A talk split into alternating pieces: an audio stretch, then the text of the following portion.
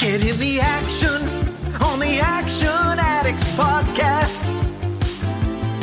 No greater faction than the action movie scene. Get in the action on the Action Addicts podcast. Your satisfaction, action on the silver screen.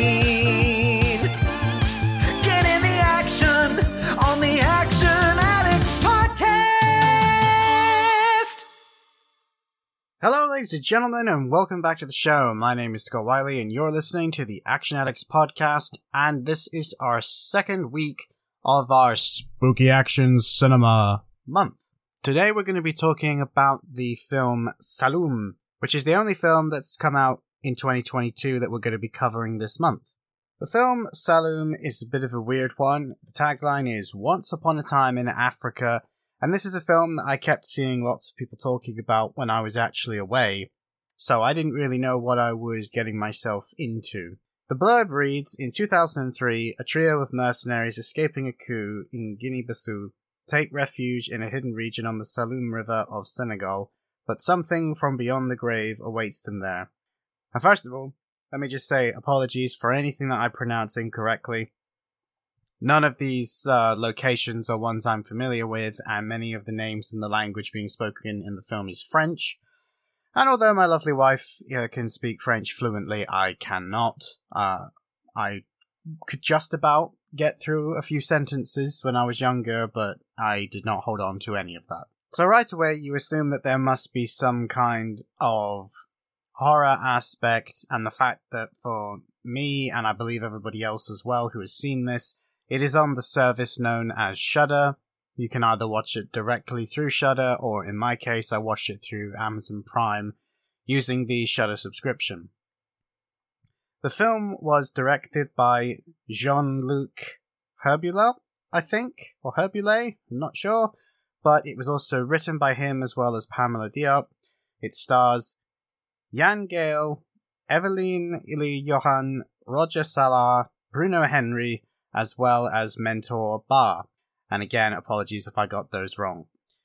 Now, it's safe to say that if you're going to attempt to watch Saloum, that you're probably going to get the most out of this if you already have some contextual background information to do with the beliefs of the countries in question, of the local area, and more specifically, any supernatural beliefs. And to be fair, just history in general of the area, because there are a lot of points in this film where they explain it, like you you can you can get by, but I can definitely tell that you'd get a lot more out of it if you already know this stuff. Uh, if you have background information, then you're probably going to be sort of more aware and with it, whereas this might be a tad confusing or overwhelming if, like me, you know nothing. But like I said, I still got through it, so I think the film does a good job of bridging that gap for people who maybe are not aware, who don't know the lore of the locations that this film takes place in, who don't know about spirits, about the various different uh, beliefs of that area. So I thought it, it, it did an admirable job, but there is a lot of information to absorb there. I would say that this is like trying to watch uh, a Hong Kong thriller, you know, for the supernatural, uh, without understanding any of the local customs that go there. So it's nothing particularly difficult to get over. I just think if you try and go into this completely cold uh, and you're not aware of that, you might be taken aback by it. So what did I think of the film overall? Well, that's a great question. Uh, I don't know. This is a weird film. It's not one that I disliked. Uh, I, I wouldn't say that it was a bad film, but I'm very aware that this is a action show, and this is supposed to be the horror action crossover month, and for me, I don't know, Saloum is a strange film, because I want to, my, my instinct is to say it doesn't really succeed uh, either, but it does have strong supernatural elements. I just didn't particularly find them strong horror elements. But then again, I'm not really the horror expert, so you'll have to forgive me if loads of people disagree with me there. You know, it is what it is. But it slightly worries me or concerns me when I'm thinking about this film in terms of trying to make an episode on it, because I can definitely say that the supernatural elements are strong and well done.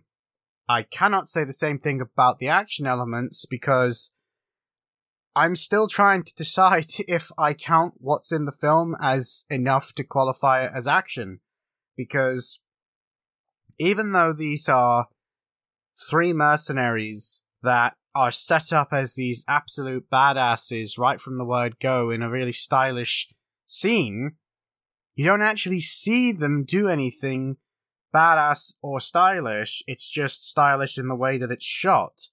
And this, unfortunately, carries on throughout the film. We have this really weird setup where you have these three kick-ass mercenaries that don't really do anything right until the very end, and then you could say, well, now they're doing stuff, but... no, they're not. Not really. There's a shit ton of shaky cam making sure that you can't actually really see what the fuck is going on, which uh, really, really annoyed me, which is a shame, because what is going on looks pretty decent, and all the actors in this, as far as I'm concerned, did great. Like, there, I don't think there's a single member of the cast that had a bad showing, and that makes it all the more frustrating that when it was time for everything to kick off, I was left with a feeling of confusion more so than enjoying the action, enjoying the horror, whatever it might be. It was mostly just me sat there going, are those flies, mosquitoes, clouds? And I would say that's a spoiler, but they're in the trailer, so make of that what you will. But I am going to be spoiling this film, because this film is really completely like the definition of a film of two halves.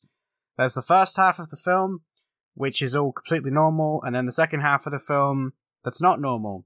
And some people might be going, well, that sounds a bit like uh, other action horror films that you could compare it to, such as From Dusk Till Dawn, or maybe even They Live to a lesser degree, or even The Thing. Like, a film that starts off with one clear goal in mind, a concept, and then you introduce a horror aspect. But this is definitely much more like From Dusk Till Dawn than, say, a film that has a normal setting and then there's a reveal fairly early on. From Dusk Till Dawn's reveal is sort of, uh, well, I'd say over halfway through, maybe halfway through. I haven't seen it for a while. But uh, this film is the same. You get a significant chunk of film and story, really, that you could you could arguably not need to see in order to still kind of get the supernatural stuff. Like, it feels like two separate storylines. However, they're not. They are linked. So, as I say, I will be spoiling this film. Uh, if you want to know what my thoughts are unspoiled, then I would just say that the film is worth a watch in your own minds, because this is a film that tries to tackle some complicated issues, and I think it succeeds, but it makes it really difficult to talk about, because A, I think that there is one aspect of this film that m- might be triggering for some people, and I also think that uh, talking about it in in the guise of, say, an action horror film is kind of like not doing the particular topic justice, so I'm going to attempt to just sort of mention it when we get there, but again, that will come in the spoiler bit. But I do want to mention it in the non-spoiler bit, because the description of the film is very misleading, and obviously it does that deliberately, but if you want to see, in my opinion, a really good done drama about a bunch of mercenaries that do something right at the beginning, uh, like I said, this this stylish sequence, they try and get away, but it goes a bit wrong, and they end up basically having to stay at this town with a hotel, and the whole basic premise is this hotel is free, but instead of paying with money, you have to do chores, and you get randomly given a chore at the start of the day, and if you do certain things, then you end up picking up extra chores. Like, one of the funniest jokes, uh, or funnier jokes, is that one of the mercenaries immediately starts drinking as soon as he gets taken to the bar, and then after he's had quite a bit to drink, the owner of the establishment turns around and says, oh, by the way, one of the uh, deals here is that if you have a drink, then you're one of the people that is going to have to clean up the bar, and you're the only person that has had a drink today, so um, enjoy. And so you get in this situation where they're trying to blend in and be low-key, but they're also wound up. They're also trying to babysit somebody that paid them. They've also got to deal with the other hotel guest members, and they've got to deal with potentially someone that might know who they are.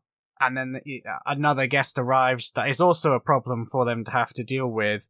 And so I think from a drama point of view, and from a just pure acting and tension and just telling a decent story, I think it's great. Which is why I say you should watch it for yourself, because the action stuff is still good, in inverted commas. Um, it's it's just, it doesn't compare to any of the other films that we're going to be talking about on Spooky Action Cinema. And unlike the only other film I can think of that I've covered that I'm kind of feeling the same way about, which was Hydra, Hydra has fantastic action sequences, as few of them as there are, which was my main complaint. But when it does kick off, you remember them. Like, that's what sticks in your mind, and that's why people always say it's an action film, even though the ninety percent of the runtime is no action whatsoever.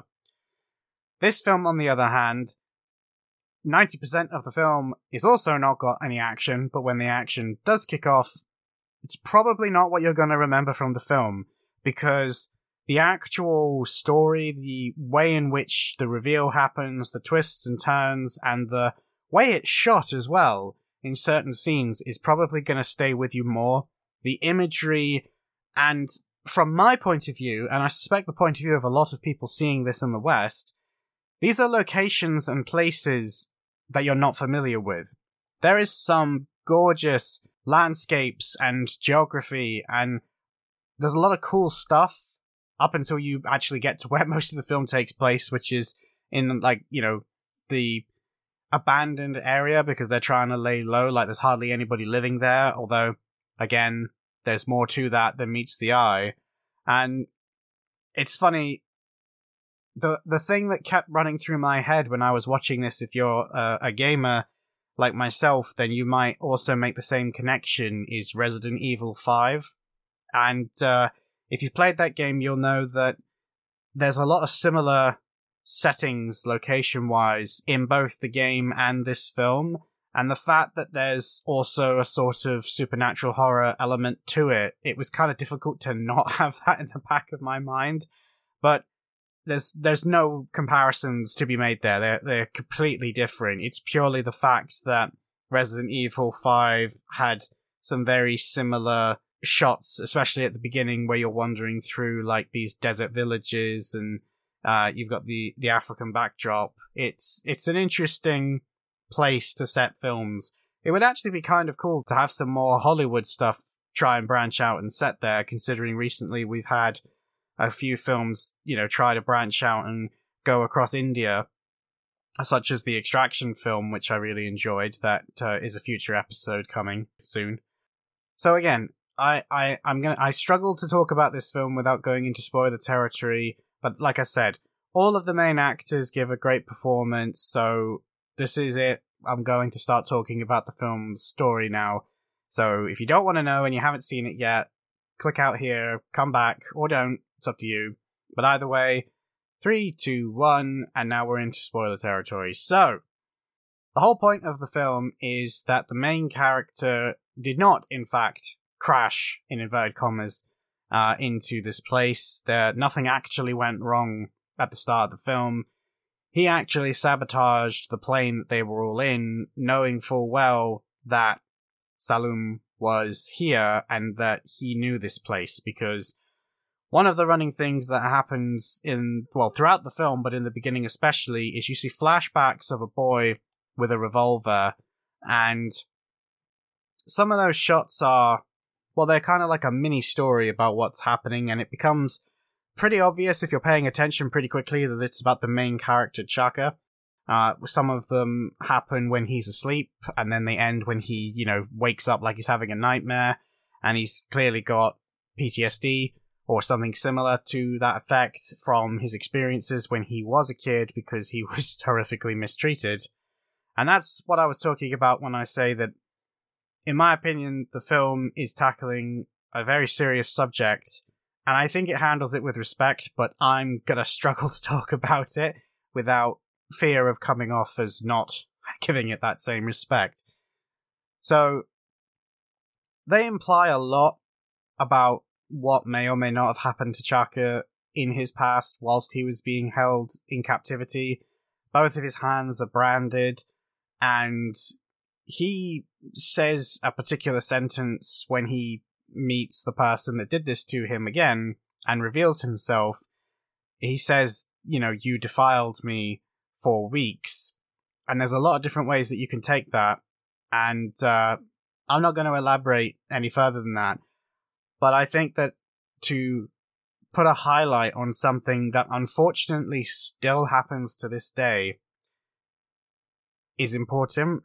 And I'm glad that this film did it, especially since it's not something that mainstream movies tend to focus on, in inverted commas. Yes, you can find them, but it's unlikely you're going to find it in a horror supernatural thing.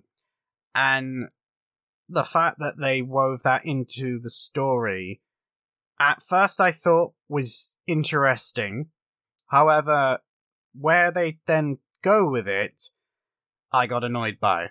Because essentially this poor kid got, hor- you know, horrifically treated as a kid, grew up, became a mercenary, and one of the things that the film tries to do is frame them as not mercenaries, but as freedom fighters and heroes to everyone except the police, obviously. The police chief that turns up halfway through the film, well, a bit earlier than that, he is very much there to arrest them, because they're criminals in his mind. However, one of the other hotel guests, the deaf lady Awa, who knows who they are, sort of, she basically sort of relays their past to them in a way that the audience can understand that from most people's point of view, everything they did was good. And she even flat out tells Chaka that she considers the hyenas, which is who these three gentlemen are, heroes, and so do a lot of other people, and like they're the good guys, and they stamp out corruption, they tend to go after other drug dealers, and they go after the bad guys. You know, they're they're bad people doing bad things to other bad people. So from other people's perspective, they're good guys, which, yeah, that really depends on where your own moral compass is.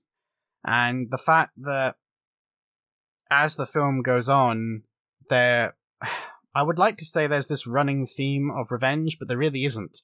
It's there at the very beginning with a narration, and then it comes back at the very end with the same narration.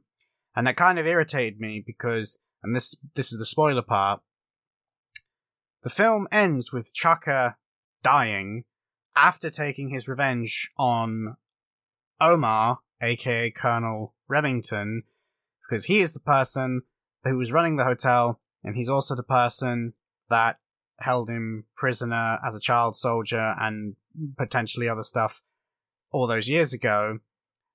And then they kind of imply that maybe that was in his past, maybe he now feels bad about it, and he's tried to change his life and become, you know, a positive member of society, for want of a better way of putting it. The problem is, that kind of all falls apart, because the second Omar dies is when all the supernatural shit kicks off, and the spirits come out, and they basically try to take vengeance, or, well, not really vengeance, sort of vengeance. Again, this is where the wording of trying to understand this film gets a bit murky.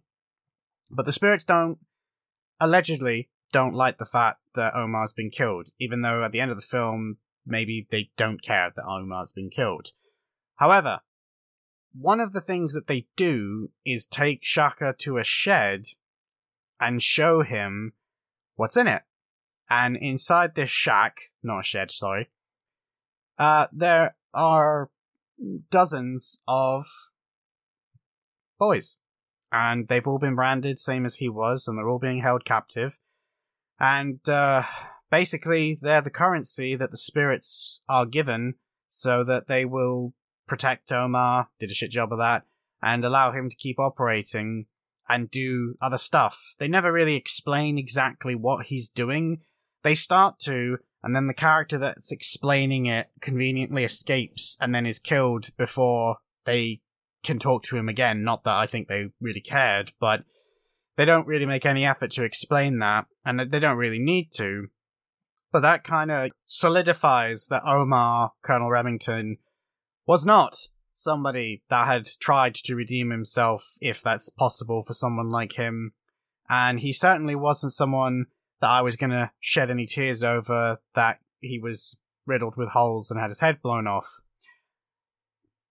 But the film then starts killing off some of the main characters, one of whom I was sad about, but fine with, because I thought that was a noble sacrifice, and that was the old man of the group anyway, so it was kind of like, fair enough, alright then. However, at the very, very, very end of the film, the spirits come out of the water as Colonel Remington, and it's a pretty good sequence. You know, the the, ma- the effects and the makeup on him look great, but Chaka shoots him to save his friend, and then falls in the water as a result of that, and then Chaka gets pulled underwater, and he dies too. Like, that's how the film ends. And that really pissed me off, because the message of the film... Well, I say the message of the film. One of the messages of the film that I picked up on seemed to be that old uh, saying that the man who seeks revenge needs to dig two graves, one for his enemy and one for himself. The thing is, though, I don't really see why they did that, because he didn't just seek revenge. He also freed the villagers' children. He also basically was living as good of a life as he could with, you know, with his skills and with his trauma. And it just kind of makes you go, well, why? Why did he have to die? And I've tried to see if other people have, like, a different take on the ending, and I haven't actually seen anybody else mention it like that, but I did see somebody who reviewed this basically turn around and say that it looks like the curse is lifted now of that area, like the spirits have been satiated, so they're going to leave everybody the fuck alone and people can just live their lives normally. And that's great and all, but I still don't really get why. Um, I know the real answer is because that's what the scriptwriter wanted, but it kind of feels like the two people that survived were the two people that weren't looking for revenge, and I kind of get that, but then there were many other people who died that also weren't looking for revenge. So it's kind of, like I said, I think that I think there was a message there, but it kind of gets buried by all the other things the film is trying to say.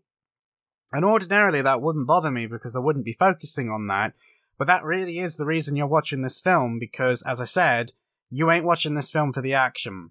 So the action kicks off once the supernatural stuff happens, and basically the enemies in this film are clouds of flies, is the best way to describe it. There might be locusts, there might be mosquitoes, there might not be flies, they might just be making a buzzing sound. I don't know, because you never actually get a good look at these things, which I'm actually pleased about, because it's meant that that has stayed in my head since I watched it. Like, I've been constantly thinking about what did I actually just see, which is a good thing. You know, I'm not complaining, but it does mean that when they're trying to fight these things, the rules, well, there aren't really any rules. They just seem to do what they want.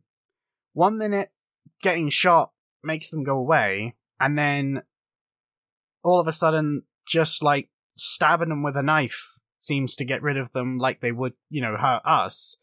But then, in later scenes, they can take like a whole clip of a revolver and nothing. And you just sort of go, well, I don't really understand which in fairness the characters don't understand. So again, like I said, it's not a complaint from a point of view of I don't understand how this supernatural thing works, because it's a supernatural thing. I don't think it has rules to how it works. But it does mean, like I said, that when you say, oh, this is an action film, well, the only action you actually see is against these supernatural, I am assuming C G I-generated things. And at first, I thought that they were implying that the ones that sort of look humanoid were from a village that had been established to being a bit weird. Like, the main member of the group that has a bit of a supernatural air about him himself, which is uh, Papa Minuet, he basically has already sussed out that there's something supernatural going on. And there are many hints throughout the story. You get these uh, weird camera movements where you think something's going to happen, like something's following them, or there's people running around them. It looks like there are people stood in the shadows a lot of the time, and then a character will turn around and look right at them, and there's nothing there. But you think there's something there. And at first I thought maybe I was just seeing things, but then now I'm thinking that there is stuff there, it's just that they weren't seeing them because they were spirits, but the audience is seeing them. And that is exactly the effect they wanted of you going, oh, well, I must be seeing things then, because it really looks like there are people stood in the shadows, or there is something crouched in the shadows in other places. And I really like that, because it puts you on the same edge that the characters are at, and it really messes with your perception of what exactly is going on before the big reveal that there is actually supernatural stuff going on. But, so basically there's this point where they say, like, they're not alone after they've already established that there are shadows there, and then they say, oh, there's something of the village. I can't quite remember what they said, because I didn't know the word, or didn't recognize the word.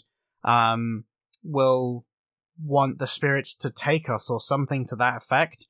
And I thought that what was happening is the humanoid spirits were actually people of the village, and they were disguising themselves, or using the powers of the spirits to sort of move around at the same time, like they weren't being affected by them for whatever reason, because originally the whole thing is that you can't listen to the spirits. Like, once they get inside your head, they will essentially kill you from the inside out. Like, they take all your senses away, and then you just die, basically, and it's not particularly pleasant, as a couple of characters unfortunately experience that.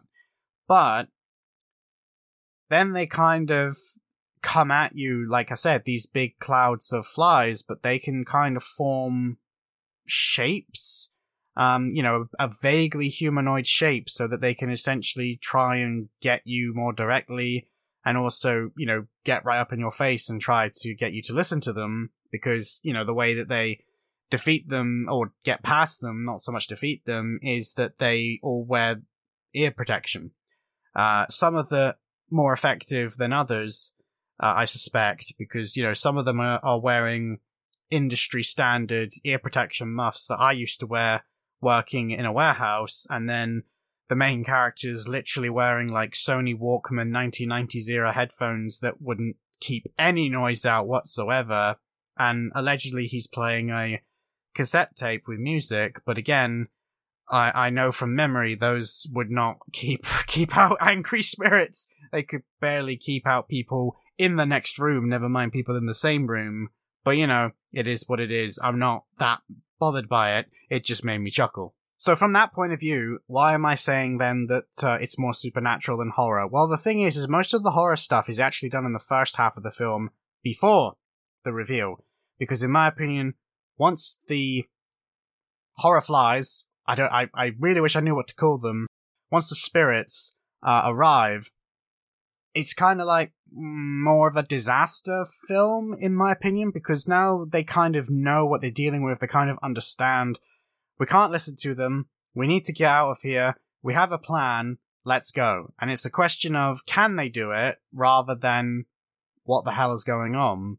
And in the first half of the film, everything is super tense. Like, there isn't really any, there's only one scene in the whole, like, first half that I would say is relaxed, and that's the The scene that in retrospect is slightly weird, because Omar and Chaka basically go out and stop some poachers from going out and poaching by shooting them with B B guns.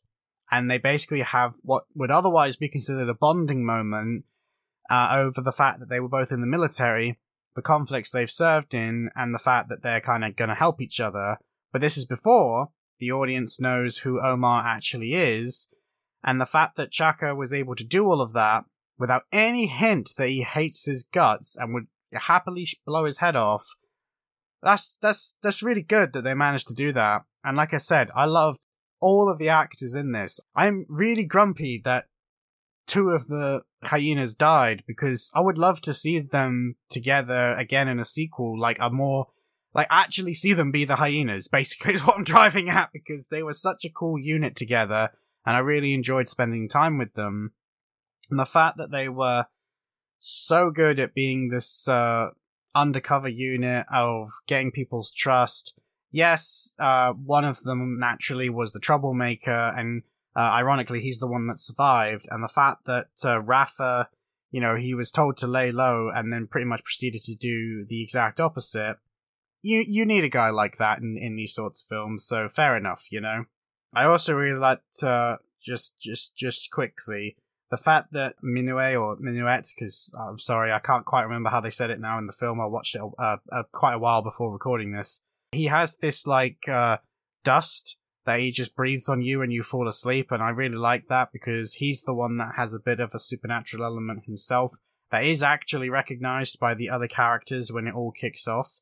Um, again, there's a lot of lore about spirits, about magic in inverted commas, about the history of the supernatural in both that area and other parts of Africa, and it's all thrown at you very, very quickly, and I don't really remember any of it, which is kind of the, the, the issue. I mean, I think I can remember that the king of the area is Gana Sirabana of the Bainuks. However, don't ask me what that means, because like I said, it kind of assumes that you kind of know a lot about this, which is perfectly fine for the target audience, probably does. But it's just one of those funny things where they throw all this spiritual lore at you, which I loved. Like, I would love to go, I'm, I'm probably going to go off and learn more about this, but it did make a lot of this sort of leave me scratching my head. And like I said, you can still get through it and understand it, but I feel like some uh, homework might be necessary to get the full story there. Earlier I mentioned Awa, who is a deaf girl, and she actually has some of my favourite scenes in the whole film, because first of all, she's deaf, which at first leads to some great comical scenes that are also stupidly tense. Like, one of my favourite scenes in the entire film, which is what I was just going to mention, is she is the one that knows who they are, that I mentioned earlier. Like, she knows who they are from the word go. They all sit down to dinner, like everybody that's staying at the place. And she speaks in sign, obviously. But, turns out, so do all the, the hyenas. And, it, and one by one, they all reveal that they can also speak sign. And she basically tells Chaka that she knows who they are. And then he is basically, they're having like a full-on aggressive debate about what's going to happen next. Like, they're all getting ready to kick off. She's basically telling them, this is what I want, otherwise I'm going to expose you. And everyone around them is just like lost because they don't know what's being said. They're kind of getting grumpy that they're being left out of the conversation. And uh, Chaka's trying to like keep everyone calm, and he has this demented grin on his face because he's trying to look like it's all pleasant and happy, but at the same time, at any minute, they might be literally hurling knives at each other across the table. And then, not long after that, a police captain shows up and decides that he's going to come there for some R and R because of stuff that happens right at the beginning of the movie. He's kind of like, yeah, I need to get away from the city for a while. Now, unaware, allegedly, of the fact that he's walked in the middle of all of this. And again, very tense. Love the way all of the hyenas, like, very slowly either arm themselves with sharp kitchen weaponry or have managed to hide, like, say, a gun somewhere on their person. But it's all good because the police captain doesn't recognize them. But again, you find out later on that he did. And uh, he was always there to catch them, essentially. And so when I say that I liked the film, I really did like the film. Like, there's so much little subtleties in the setup. My issues are with the payoff. Awa being deaf was a great maneuver because the spirit's whole way of attacking you is you have to hear them. Well, she's deaf. She's she can literally wander around out there and they can't really touch her, which is one of the reasons why I think they then come after them trying to be corporeal, because they realize that their mental attacks aren't working. And she's also the one that paints them as freedom fighters, and I really like the fact that her whole thing is basically that she wants to go with them when they leave, because, and I didn't quite, again, I didn't quite follow all of this, but I couldn't work out if she was part of the, the chaos that happens at the start of the film, or if she was part of the group that they were supposed to meet where the plane was originally supposed to land and it had been, like, taken out. But either way, she knew who they were. She was a criminal and dangerous in her own right. And by criminal, I mean like a, a soldier, the same way that they are, but, you know, they're all wanted by the police, basically. Um, and it, this leads into, like I said, a lot of confrontations between her and the rest of the group. Sometimes comical, sometimes serious. When they all decide that it's time for them to leave, the first thing they do is uh, amb- Chaka goes and ambushes her in the hut, and you don't see what happens. Like, you're left wondering for quite some time if she'd actually been killed, which they kind of hint at, and then later on uh, they don't kill her, as, you know, she's uh, just been badly tied to the chair because she manages to escape. Not that it matters, because by the time she does escape, the uh, killer flies are here.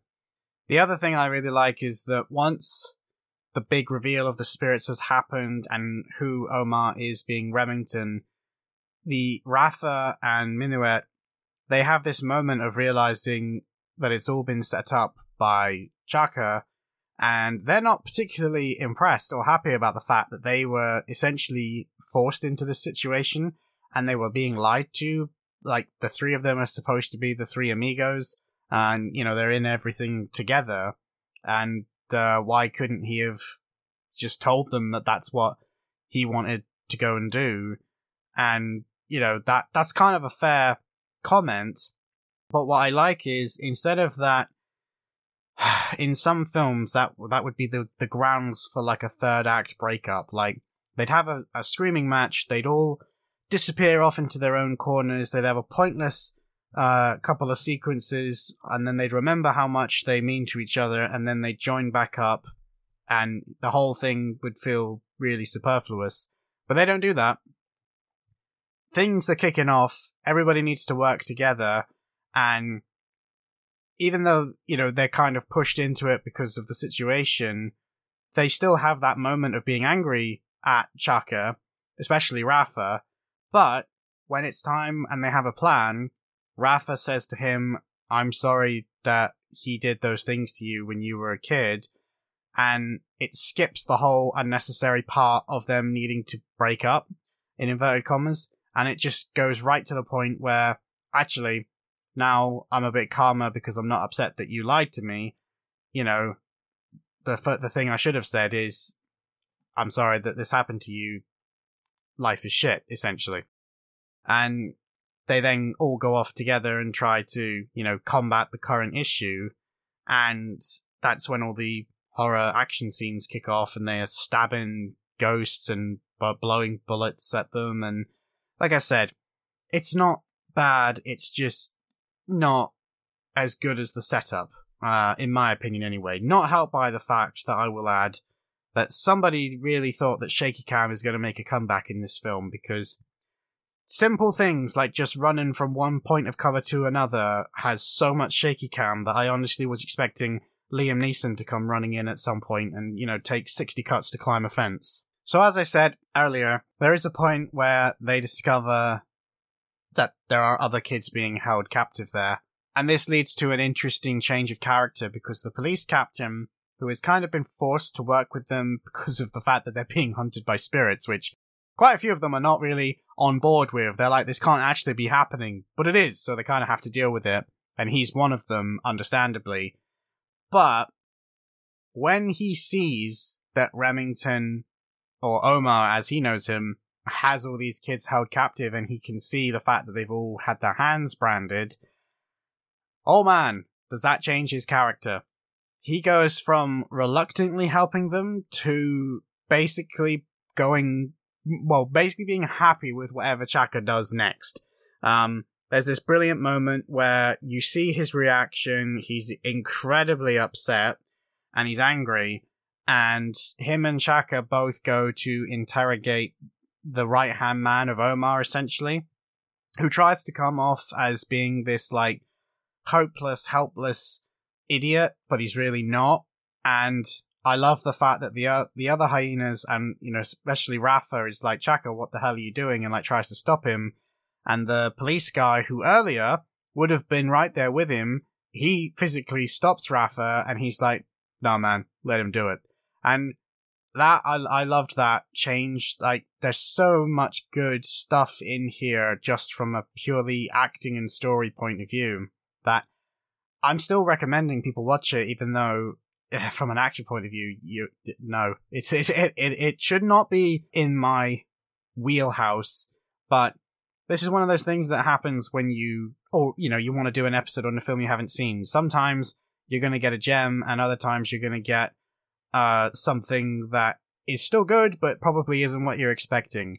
So, as I said, aside from the ending, I really like this film.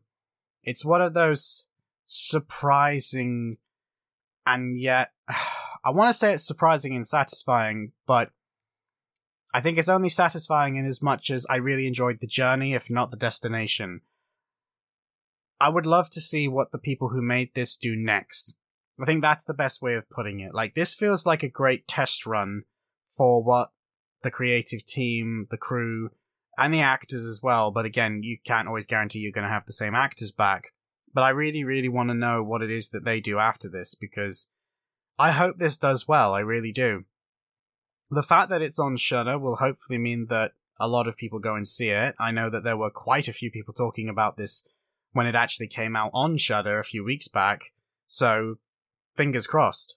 As for my own personal thoughts on some of the stuff that's addressed in this film, I know that there's there's a fair amount I've skipped over, but again, I don't I don't want to dissect the film scene by scene by scene, but when Papa Minuet sacrifices himself in order to hold the spirits and keep the spirits at bay, that was a great scene, and I loved it, and it made me really sad, as it was supposed to, and, you know, it was it was such a great moment that, like I say, the fact that one of the people he was sacrificing himself to save then still dies is kind of like, oh, well, hmm, that kind of takes away from some of The, what was said in that scene.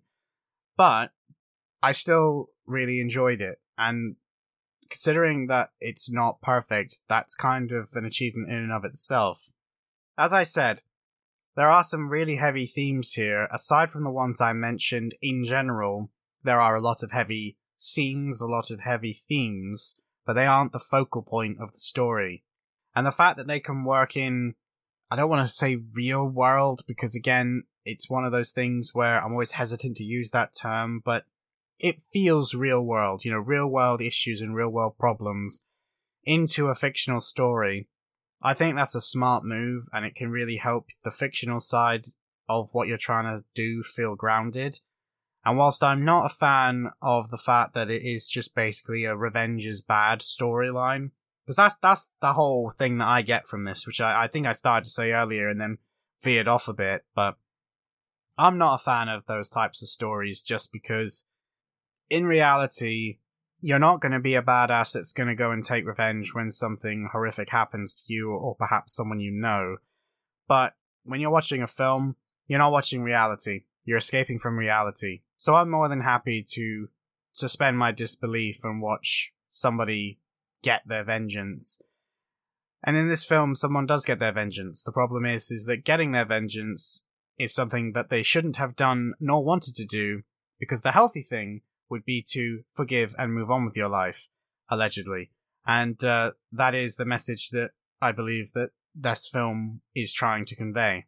Or maybe they had to die in order to lift the curse, and he did a noble thing by sacrificing himself to save his friend at the end, and in turn saved the entire area, which is no longer ruled by the king.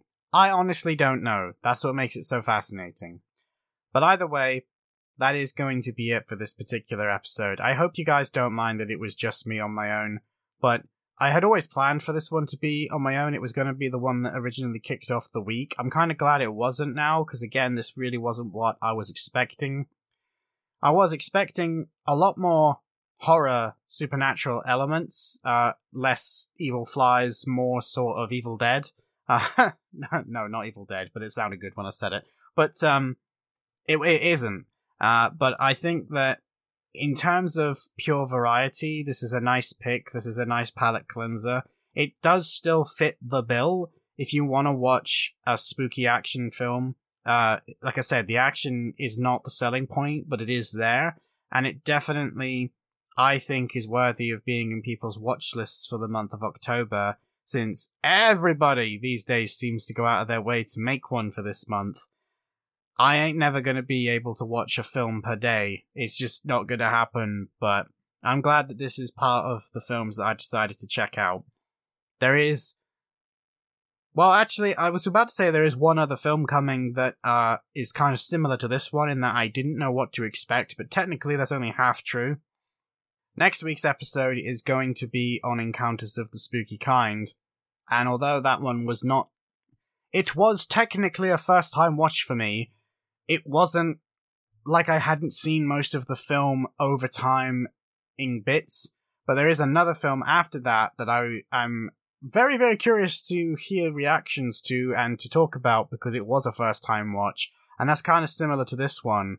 So I'm really pleased that this film and a couple others, you know, were not just the classics, were not just the ones that I feel like everybody would pick. And whilst maybe I can now see why I was the only one that picked this one. At the end of the day, until you watch it, you just don't know. And, uh, yeah. So, I hope you guys enjoyed my rambling thoughts on this one. As I say, it was just me, so you either get me rambling or you get me being very hyper-focused. And when there's so many, so many different themes rolling over each other like there is in this film, I really didn't know where to start. So, hopefully you guys enjoyed it. Next week will be a more traditional episode. We'll be joined by the wonderful Lindsay Wilkins, and I'm really, really excited for you guys to hear that one because it was a fantastic talk. And then, it, it's, it's ridiculous for me to say this, but and then we will pretty much be halfway through, if not closer to the end of October. And where is the time going, man? That's all I gotta say. Either way, if you enjoyed listening, thank you very much. I hope you'll follow us on social media if you're not already. The links to everything that we're on, including other podcasting sites, are always in the show notes, or they should always be in the show notes. Sorry if they're not in one or two of them. But either way, guys, thank you very much for listening, and I will see you all very soon in the next one. On the action!